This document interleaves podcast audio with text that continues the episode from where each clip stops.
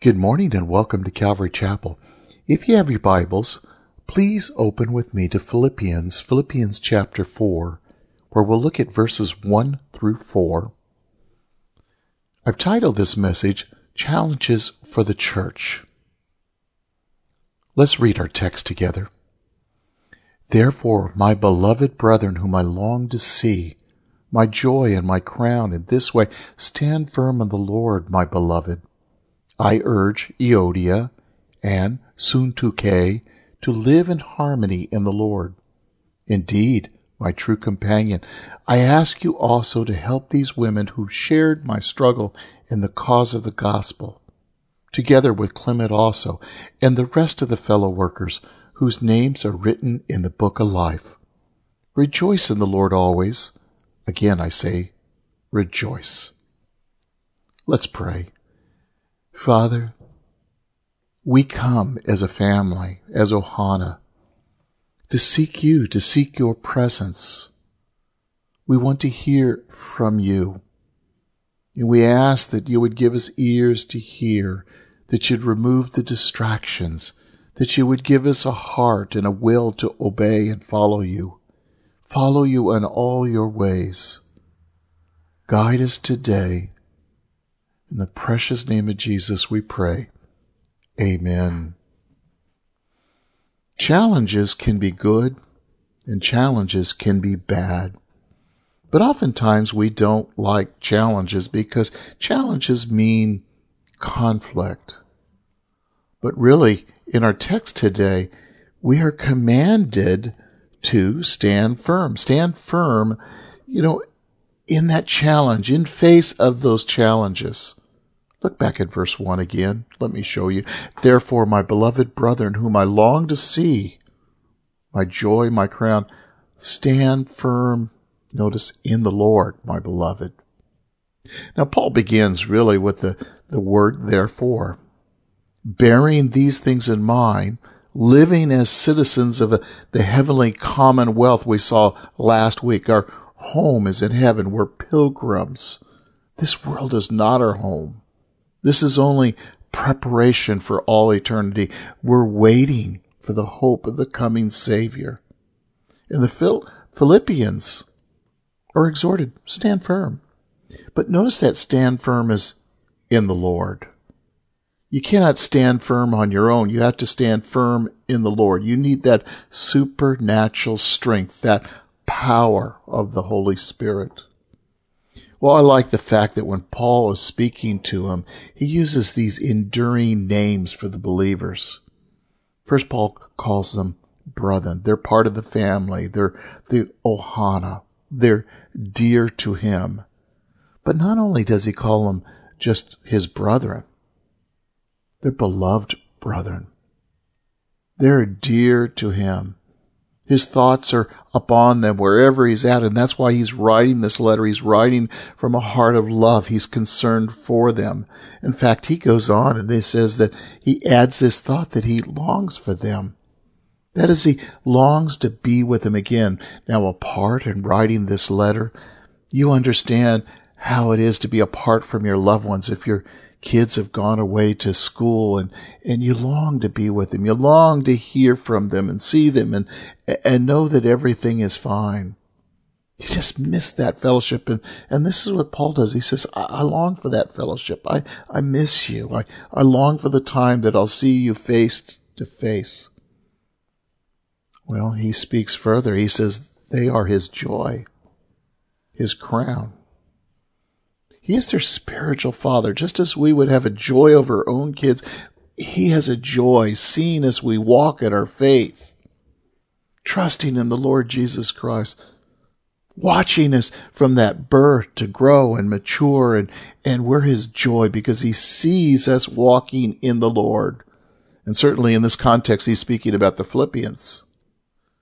But they are his crown, his reward.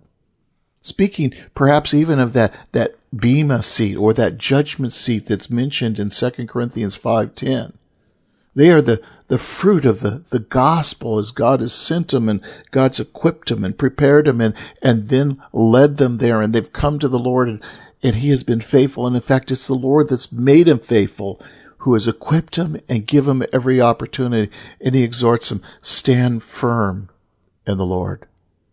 And I want to encourage you today that you can stand firm in the Lord. Just as Philippians 4:13 says, I can do all things through him who strengthens me when we stand in the Lord. That doesn't mean I can do everything I want, but I can do everything that God has called me to do.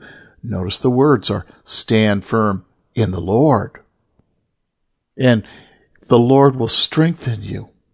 If you ask anything according to his will, it is a done deal. He'll give it to you.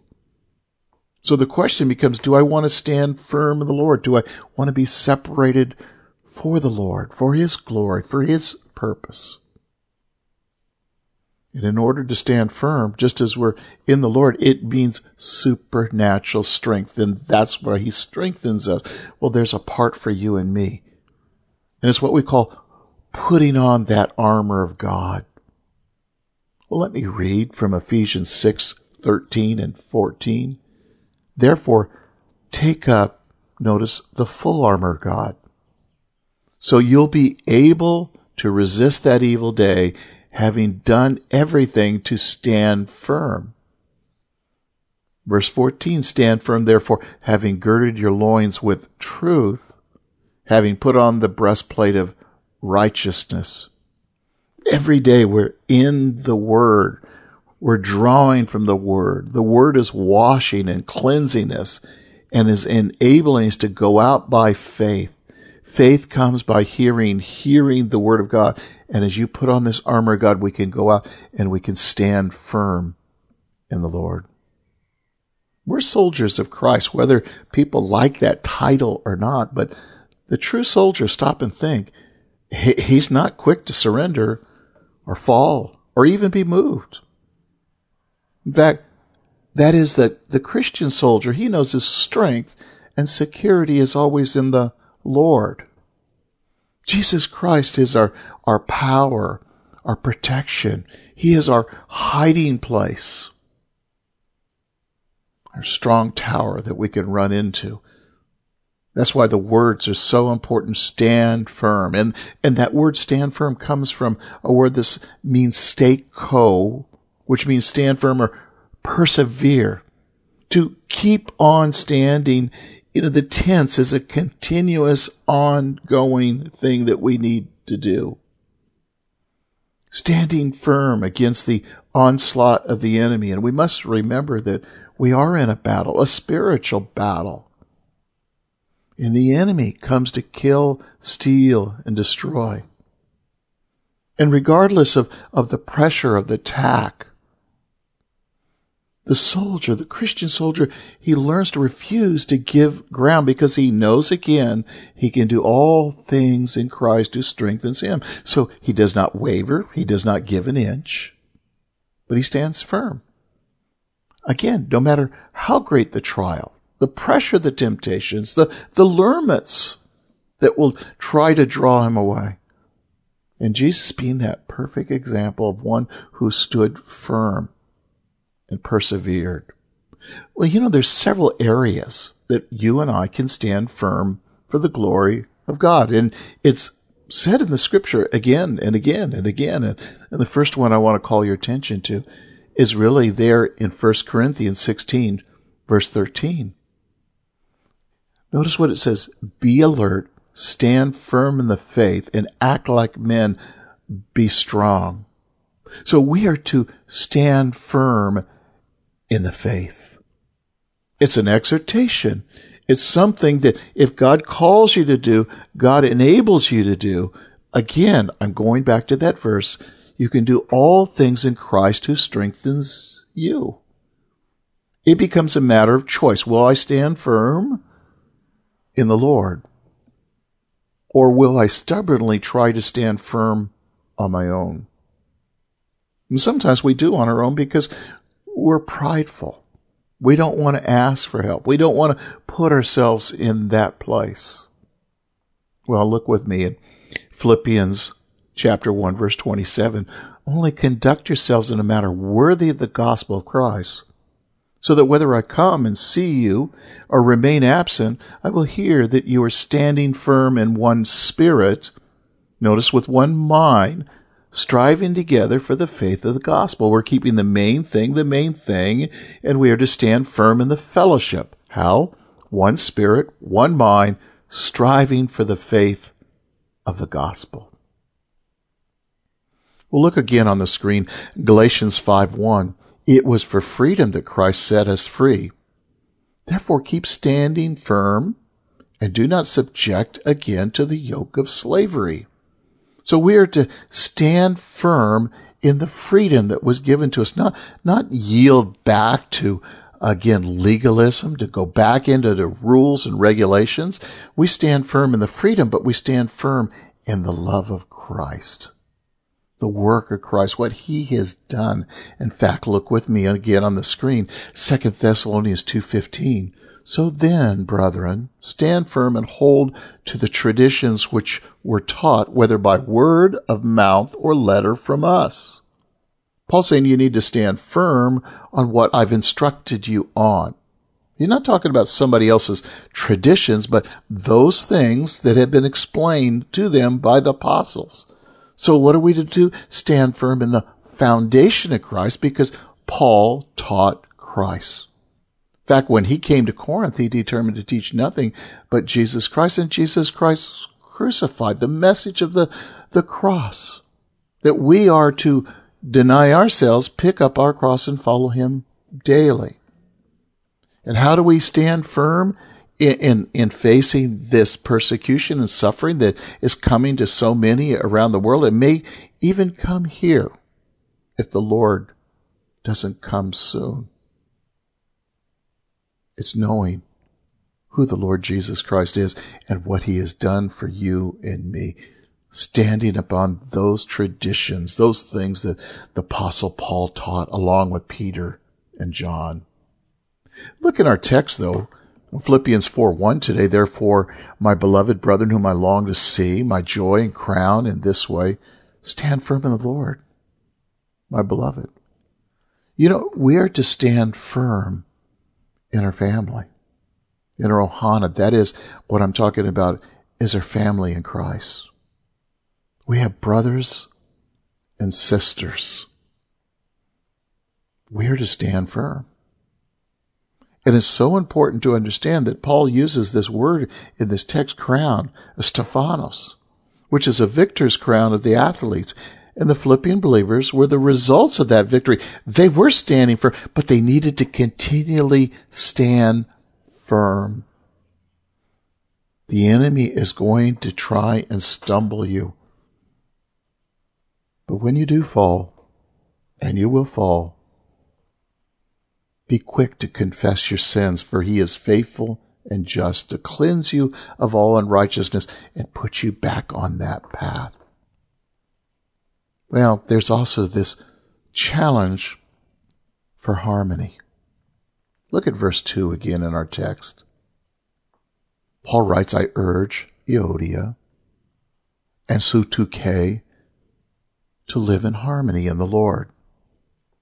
Let me give you a, little background to this text. I want to go to Acts 16, 13. And on the Sabbath day, we went outside the gate to the riverside where they were supposing that there would be a place of prayer. And we sat down and began speaking to the women who had assembled. The reason I call your attention to this passage is because, see, it's when Paul had come to Philippi there wasn't a synagogue. There needed to be at least 10 Jewish men to have a synagogue. But there was no synagogue. The next place that the, the Jewish people would, would be, and, and remember Paul always in his ministry would go to the Jews first for three weeks, and then he would go to the Gentiles, would be down by the river because they needed water for cleansing and for the rituals. And when he goes down there, what does he find? He finds women. There's no mention of any men. Not saying there wasn't a man, but remember that in Acts 16, this was again up in Asia and Europe in that area. And these people were scattered from diaspora. These weren't always faithful Jewish people. Why they were faithful Jewish people. Some had hung to the traditions. Some had intermarried. And perhaps even some of these women were married again to Gentiles and no longer Jews. But he comes to them. Paul's always looking, looking for someone that will listen. And the Lord always leads him. Now notice again this these two women in the church at Philippi. They were important.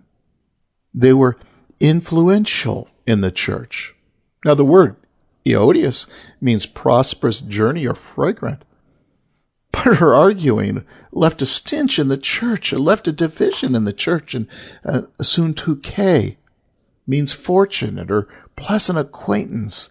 But these two women weren't getting along. It wasn't a, a pleasant situation. In fact, their attitude and their actions were very fleshly and carnal. 1 Corinthians 3 3 on the screen, notice again, for you're still fleshly. For since there's jealousy and strife among you, you're not fleshly, aren't you? Are you not walking like mere men?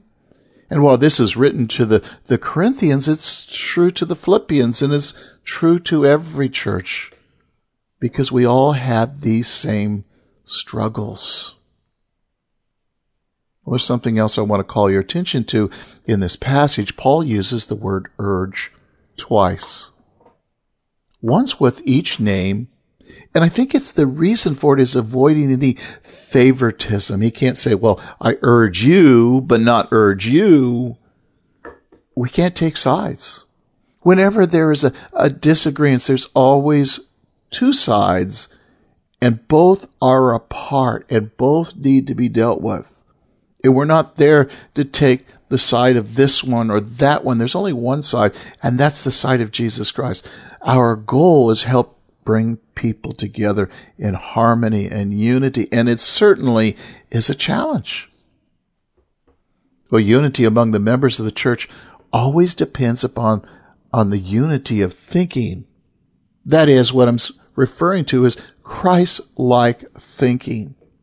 Whenever there is a division between people, one person is angry and stomps off and doesn't want to come back to the table, doesn't want to work through, they are being carnal and fleshly as we saw in 1 Corinthians 3 3. We don't like to hear it, but it is the truth. That's why in Philippians 1:27, again look on the screen, only conduct yourselves in a manner worthy of the gospel of Christ. We have that responsibility to to live as Christians. They were called Christians first in Antioch because they're like Christ. So we are to conduct ourselves in a manner worthy of the gospel of Christ, the good news of Christ, that when people see us, they see Christ. It goes on in that passage. Notice it says, so that whether I come or see you or remain absent, I'll hear of you that you're standing firm. Notice again in one spirit, one mind, striving together for the faith of the gospel. We're here today not to be entertained. We're here together to find out how we can stand firm together, be in one mind, and together get out the gospel message. That our lives are affected and transformed, and wherever we go, people see Christ. So Paul exhorts them, live in harmony. And that harmony, again, is in the Lord, which is the family of Christ. But living as Christ would live. Now, at times, this can involve people with different opinions and diversity, even different methods without disunity of mind, disagreement without division. Because in reality, it's all about Jesus. When there's disunity in the church, it hurts and even destroys the testimony of the church, the testimony that we believe in Christ and we are one. Now, both Peter and Paul address these. Let me go back and show you in 1 Corinthians, Paul's addressing to the Corinthians. Now I exhort you, brethren, by the name of the Lord Jesus Christ, that you all agree, and there be no divisions among you, but that you may be complete, same mind, same judgment. Every place that Paul went, he was confronted with the problems that you and I have as people, our humanity, our flesh. We can think that we're walking in the Spirit all the time, but in reality, sometimes we're just selfishly walking, thinking only about ourselves and our own agenda. And that's why the, the Apostle Paul exhorts them again and again. How are they to be? There's to be no divisions. They are to agree, to be the same mind, same judgment. And this is referring to about Christ. What he has done and what he's called us to do and that we're brothers and sisters and we're in the army together, in the trenches together. And so often we forget that the division is, is really the allowing the enemy to get a foothold. Peter confronted the same thing in his epistle in chapter 3 verse 8. To sum it up, all of you are to be harmonious, sympathetic, brotherly, kind-hearted, humble in spirit. There are different reactions in the church. The church is made up of different people. They're professing, but not all of them are believers. They're professing Christ, but not often possessing the relationship. Sometimes they're just in their carnality, in their flesh. Well, the first group I want to point out to you, they're those that are standing on the sideline when two people are disagreeing. They're feeling the fires behind the scenes. They like a good fight. It's exciting and it, it brings a rush for them. And certainly this is not harmonious. This is not kind hearted. This is not concerned about what's important to Christ. Well, there's another group I want to call your attention to. It, it's those who flee, avoid any and all conflict of any kind. They just can't deal with. It. Sometimes it's their own emotions, the things they're going through. That's true. But sometimes people just don't want nothing to it. I've seen it time and time again when two are fighting. There are those that take sides and those that say, I don't want to be a part of it. Exit stage right. Well, when a person flees, they miss an opportunity, an opportunity that is to pray. Because prayer is powerful. Those who know that importance of prayer, they grieve. They grieve over the sin. They grieve over the division and they cry out to God and they watch as God moves. There's another group I want to call your attention to those are the, the peacemakers. The peacemakers, they want to bring peace. Some actually get themselves really in the middle of a mess and they end up getting caught in the center like a dog fight. If you've ever seen a dog fight, two dogs are fighting. If somebody tries to get between them, boy, they get chewed up. It's something we shouldn't do. But if you ever seen a dog fight, one of the things that I learned young is if two dogs are fighting in the yard, take a hose and hit them with the water and, and the power of the water will turn them away. Don't get caught in it. Well, there's wisdom there in a, in a, in a spiritual way because what we need to deal with is God's wisdom and they need to be washed with the water of the word. And sometimes they need a mediator, but there has to be a time. There are ways to say things to people. You can know that this one and that one both love the Lord, and there are words that God will give you wisdom exactly what to say that they can stop. Stop for a moment. They can be angry like little kids when they're they're mad. They can they can make up, but they're still mad on the inside. But there's a danger in this too for those peacemakers. That's what Paul is saying in Galatians 6 1. Brethren, if any of you are caught in trespass, you who are spiritual, restore one, notice, in the spirit of gentleness. Each one looking to yourself so that you too will not be tempted, caught up. I've seen people get in, in the middle and then take a side or begin to yell and fight with the two. And you can't. You have to draw a line, say enough is enough. Stop. We're done today. If I sit down with two people, a husband and a wife, and, and they begin to bicker and fight w- with one another, I said, it's over. There's no more conversation because they want to fight and there's nothing I can do when people want to fight. And oftentimes they stop because they really, part of them wants to work it out. They think about it, they begin to listen. And we need to remember that just as Romans 12:18 says, if possible, so it depends upon you, be at peace with all men, but you know, sometimes we can't be. Sometimes people just don't want peace. Sometimes people just want to be mad. And boy, do we need the wisdom of God to desensitize that situation. Sometimes the only way is in just prayer. Sometimes uh, God will give you the wisdom exactly what to do in those circumstances. Well, I want to call your attention again in verse 3, the challenge to service. Paul writing again says, indeed, true companion. Now notice he's speaking singular to one person. I ask you, singular, also to help these women who have shared in my struggle for the cause of the gospel. Now, the indication is this is a mature person. We don't know if it's an elder, a pastor. Who it is at this point, we don't know. But Paul trusts him. And Paul's concerned about this person, and he's concerned about these women. And Satan has got a foothold. These women have taken their eyes off of Jesus and now they put their eyes upon others who are no longer serving the Lord. And Paul's wanting to get them back serving. And that's something very important to understand. When people are serving the Lord together, oftentimes they're working together.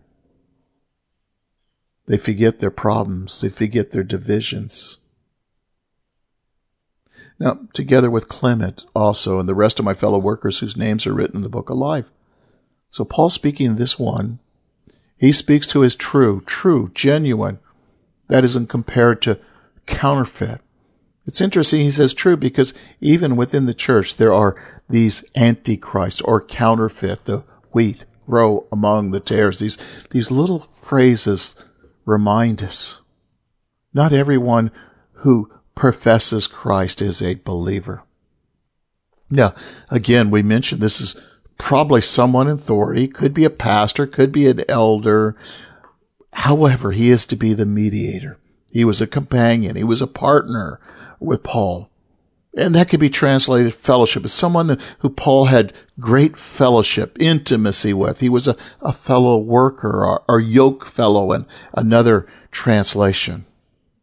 He was co-yoked in this work. So Paul provided the reasons to help these people. First, they contended with Paul as an athletic term. They, they were with him side by side as, as workers. They were effective in the ministry. They were helpful and they were needful.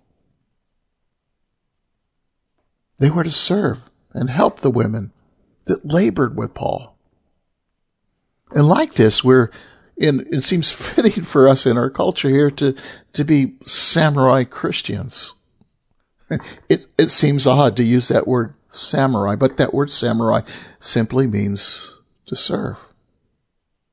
That's what Christians do. We, we serve. We, we serve the Lord and we serve one another in love and we esteem others higher than ourselves. It's simply who we are. It is our identity. It's, it's what we do. It's how we live.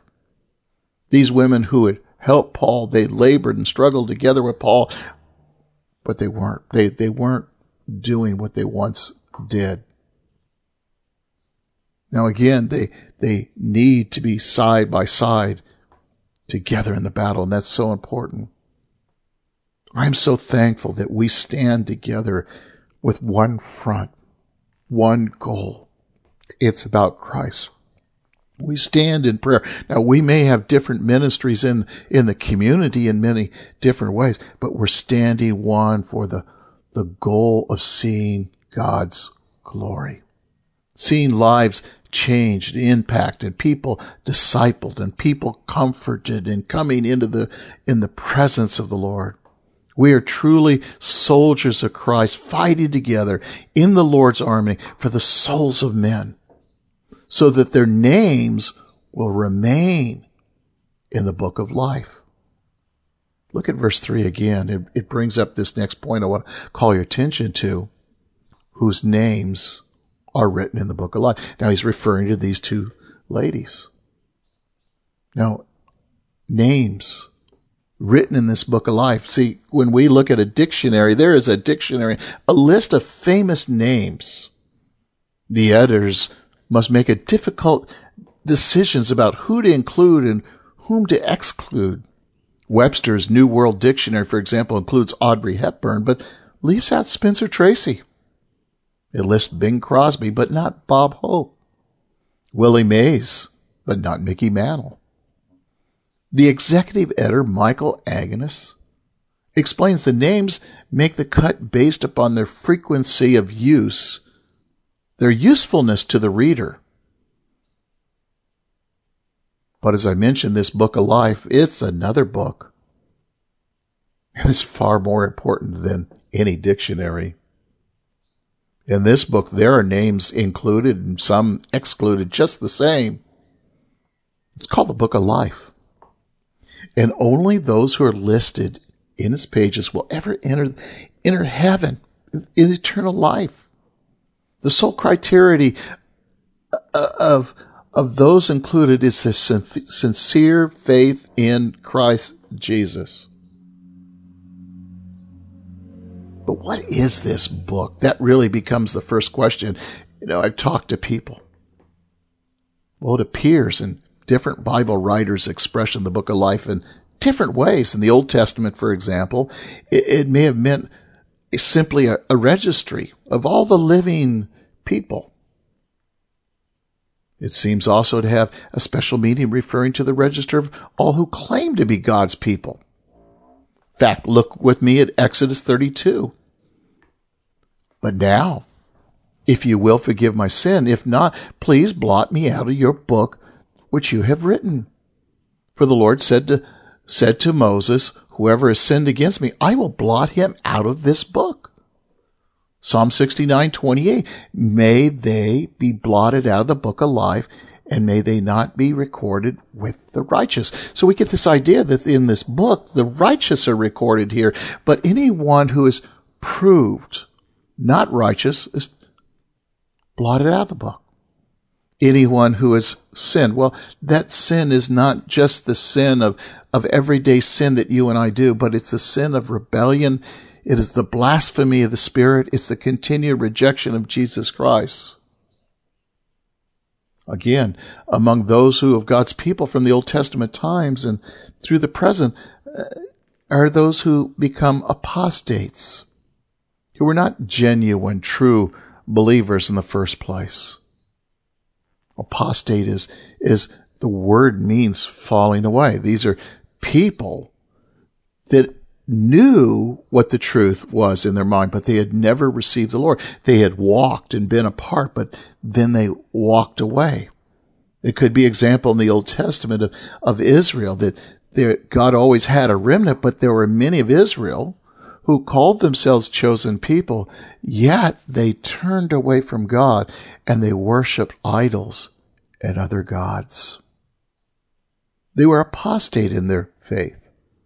They then, when they begin to worship other gods, they demonstrated this openly and they were deliberately rejecting God and God removed their name from the book of life.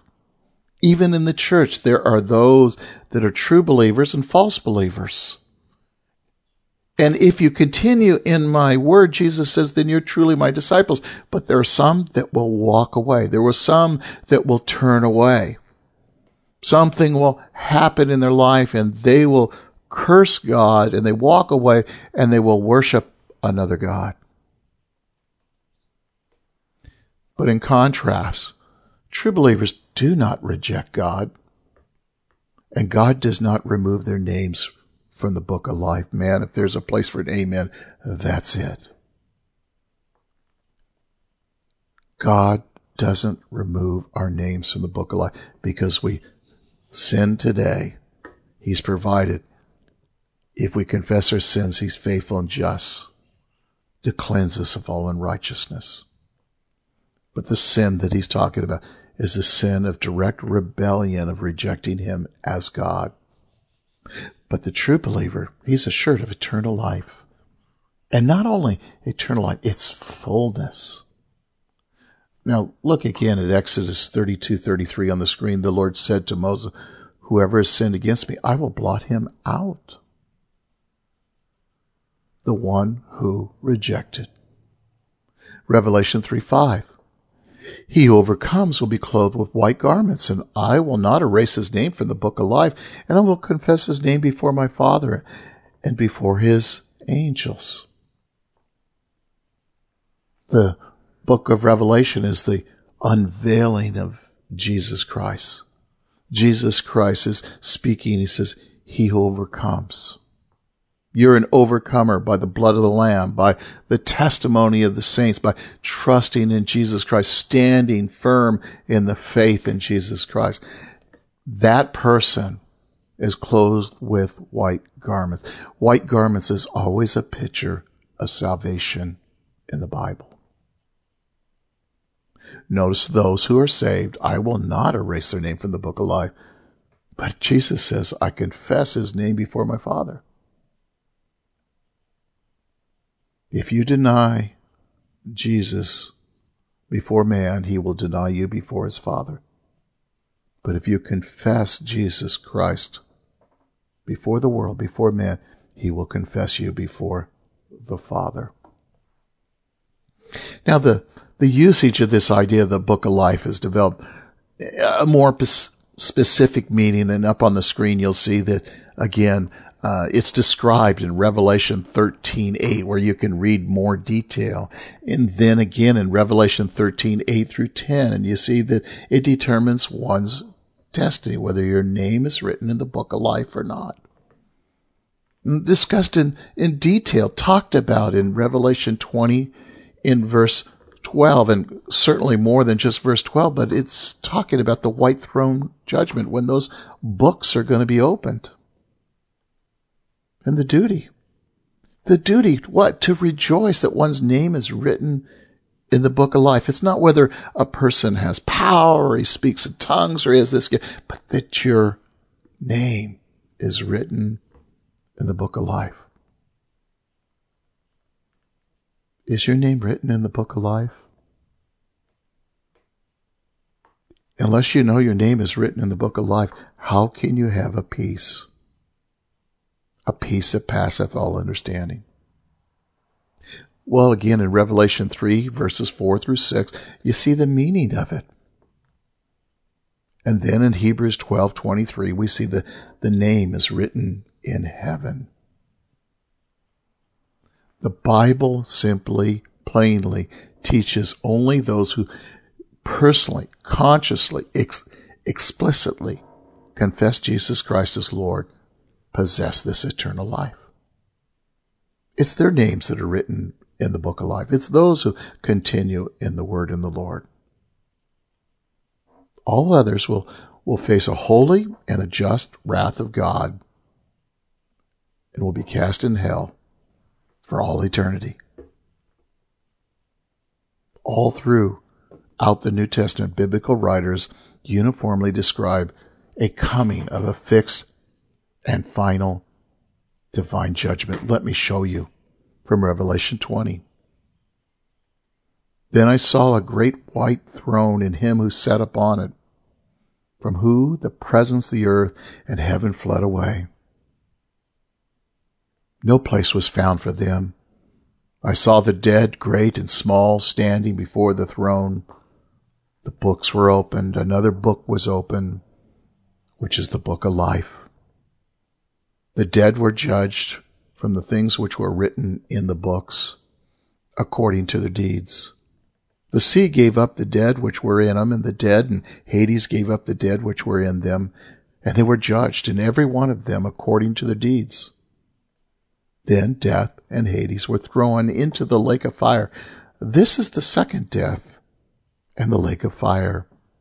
And if anyone's name is not found written in the book of life, he is thrown into the lake of fire. Now, there's two things I want to comment about here. There are the books and the book of life. The books indicated by other passages, and even in this passage, that they're deeds, recorded deeds. You're good and bad. Now, for the person who has rejected Jesus Christ, the deeds will determine how severe that judgment is in Hades. The more wicked, the more evil, the more rebellious, the worse the judgment will be for all eternity. The person who simply rejected but lived a good life will, will go to hell because they did not re- they did not receive Jesus Christ as Lord and Savior, but they will not have a severe judgment. In the same way, at the Bema Seat, there is this book of deeds.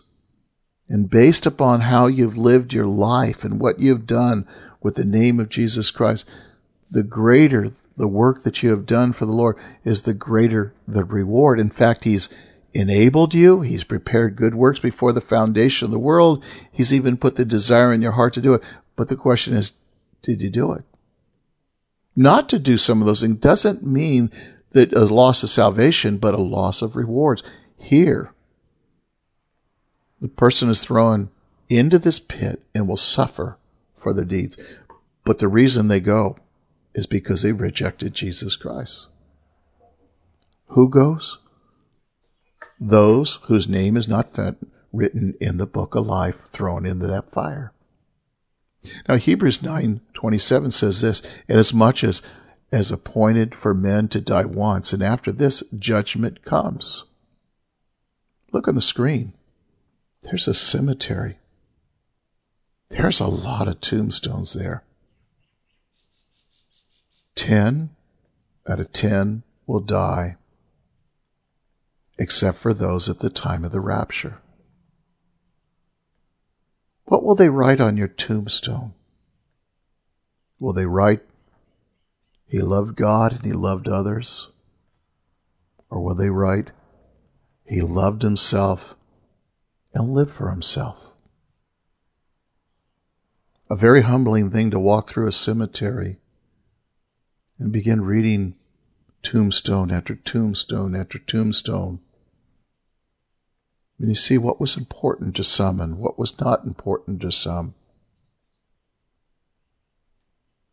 Sadly, there's only a remnant that really trust in the Lord. Many have deceived themselves in the lie they've lived. Moses asked for forgiveness for Israel's sin. And if the Lord would not do this, he asked his name be blotted out of the, the book of life. You know, the thing that I'm amazed about that is, is the love. Moses had a love for God, but he had a love for the people. He was willing to lay down his life, give up his own salvation for those that didn't have it. That's what God is working into your heart, in my heart. To love the unloving. To give ourselves up for others. Notice that Moses' name was already recorded in the book of life because of his relationship with God. It was written in there even before that relationship, many believe. Your name was written in there before you even had a relationship. But God knew you. And how you live this life, whether you live it for yourself or live it for God, will determine whether your name is removed or not. In the person's name that is in that book of life is the one that learns to live a life of love. Not trying to fulfill the law and this rule, and that rule, but living and loving as Moses lived, living and loving as Jesus did. See, Moses' name was recorded either at his birth or even maybe when it was conceived in the mother's womb, and some suggest even before the foundation of the world. It's kind of hard to debate those, and I don't want to debate those things. But it comes back to the same question Is your name written in the book of life or has it been blotted out? There's only one thing that can blot it out. That's the sin of rebellion, the rejecting of Jesus Christ as Lord and Savior. Again, Revelation 3 5 says, He who overcomes will be clothed with white garments and will not erase his name from the book of life. 1 John 5 4 says this that whatever is born of God overcomes the world. This is the victory that has overcome the world. Our faith. In fact, even faith is a, a gift of God. As you turn to Him, He gives you the faith to believe. Revelation 22 19. Look again. If anyone takes away the words of this book of prophecy, God will take away his part from the tree of life and from the holy city, which is written in this book. When a person takes away the words that God is right, tries to keep the world from it's really showing that he is really not a true believer. Truly, the wheat and tare grow side by side. The Bible reveals there is a book of life, a record of all who have ever lived. And there is also a Lamb's book of life.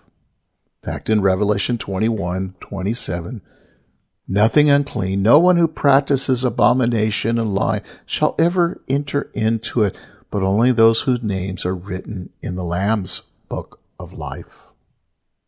See, this book of life is really the Lamb's book of life. There's not enough time to develop the whole story, but it is the Lamb's book of life.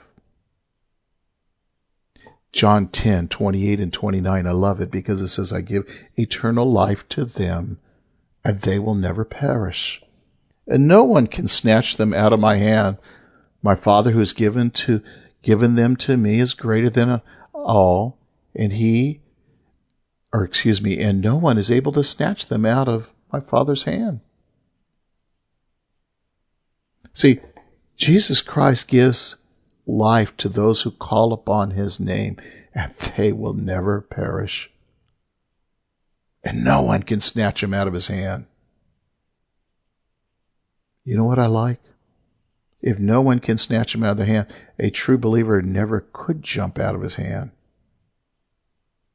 The only one that would turn away is that apostate who never really knew him. Luke 10:20 says this, nevertheless, do not reject in this that the spirits are subject to you, but rejoice that your names are written or recorded in heaven in the book of life. Again, is your name written in the book of life? Is it written in the Lamb's book of life? Have you ever been born again? This is the only way that a person can keep his name written in the book of life. If, if a person is born again and he continues in God's word. If your name is not there, when you stand before the Lord, you will spend eternity and how? Well, look with me.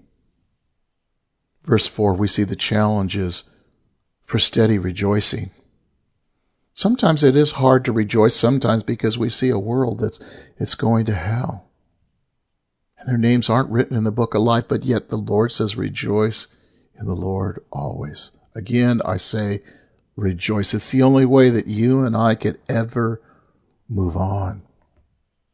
See, Paul turns from an individual situation, which again could speak to all of our hearts and what we are to do and how to deal with situations when there is division in the church and the consequences of that.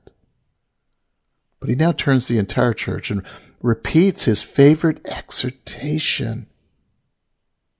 And the secret of this exhortation is found simply in those words in the Lord.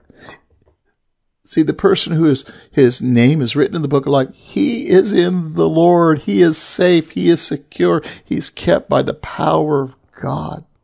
He is not apostate. He is not perfect, but being made perfect. Paul would say again earlier in, in Philippians, I'm confident this very thing. He who began a good work in you will complete it till the day of Christ Jesus until Jesus comes for the church. He will finish the work in us. So no matter how dark the circumstances of life may be, it's always possible for Christians to rejoice in the Lord. We know that He's using those circumstances, but we also know that our, our destiny, our hope, that our, our name is written in that book of life. In spite of those trials, we can still rejoice. And here the exhortation is rejoice with the link, a challenge, a challenge in the face of these quarreling saints. Settle their differences and how it grieves our hearts when, when a, a, husband and a wife get a divorce or, or two families that walk together for a long time or, or division and, and there's a sorrow, but we can still rejoice knowing that somehow God will use it. What he's saying is we need to constantly, habitually be rejoicing continually, no matter what is going on, because otherwise we give Satan a foothold. But how do we rejoice again? It's our knowledge and our intimacy with Jesus Christ, which will lead you to joy every single time. It is the key to rejoicing. It's that joy that the Lord provides also that gives us the strength to face the trials, to face the storms, to face the suffering in a world that doesn't know Him. Lord, thank you for your word. Thank you for opening up our hearts. We pray for those Father, that do not know you, that you would draw them, that you would use us or use others, that you would open up their hearts. We pray for those that might be going through difficult times and divisions and bickering and fighting. And we pray, Lord, that you'd bring them to their senses, that they return and not give the enemy a foothold. That they will not be sidetracked or stumbled from moving on in the faith as fellow soldiers and Christians, and yet there are many that have given in time and time again. God, have mercy upon them. Have mercy upon us. Fill us with that abundant joy and give us fresh vision this day. I thank you, Lord, for these precious souls, these lives, the work that you're doing in them. Manifest your glory in them today. In Jesus' name we pray. Amen.